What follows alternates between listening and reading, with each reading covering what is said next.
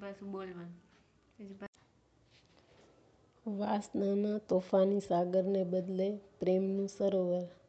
તમે કલ્પના કરો કે પાંચ તોફાની, ઉદ્ધત, ખૂંખાર અને અત્યંત વેગથી દોડતા અશ્વવાળો રથ હોય અને અત્યંત વેગથી દોડતા અશ્વવાળો રથ હોય અને એ રથનો મનમસ્ત સારથી આંખો મીચીને રથ દોડાવતો હોય તો કેવું થાય? બસ આવી છે આપણી પાંચ ઇન્દ્રિયો અને તેના પર સવાર આપણું મન. જેઓ ઇન્દ્રિયો દોડાવે તેમ દોડતા હોય છે અને સદા એની શરણાગતિ સેવન, સેવતા હોય છે. એવા લોકો સતત દુઃખી, વ્યથિત અને સંતપ્ત રહે છે.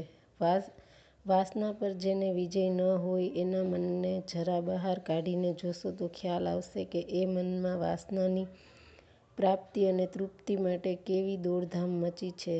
સ્વાદ માટે માનવીની નજર સદૈવ વાનગીઓ પર ટળવળતી હોય અને મીઠાઈની દુકાન જોતાં એનું મન કેટલું બધું વિક્ષુબ્ધ બની જાય તેમ.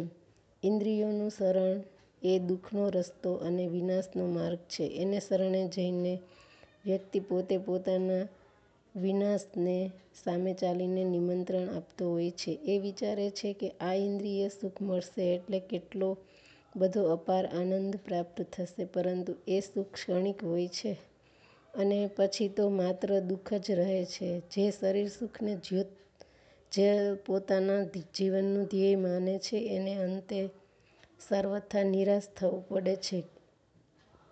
કેટલાય ભવ સુધી વ્યક્તિએ પોતાના દેહને સર્વસ્વ માન્યો છે અથવા દેહને મુખ્ય માનીને આત્માને તદ્દન ગૌણ ગણ્યું છે.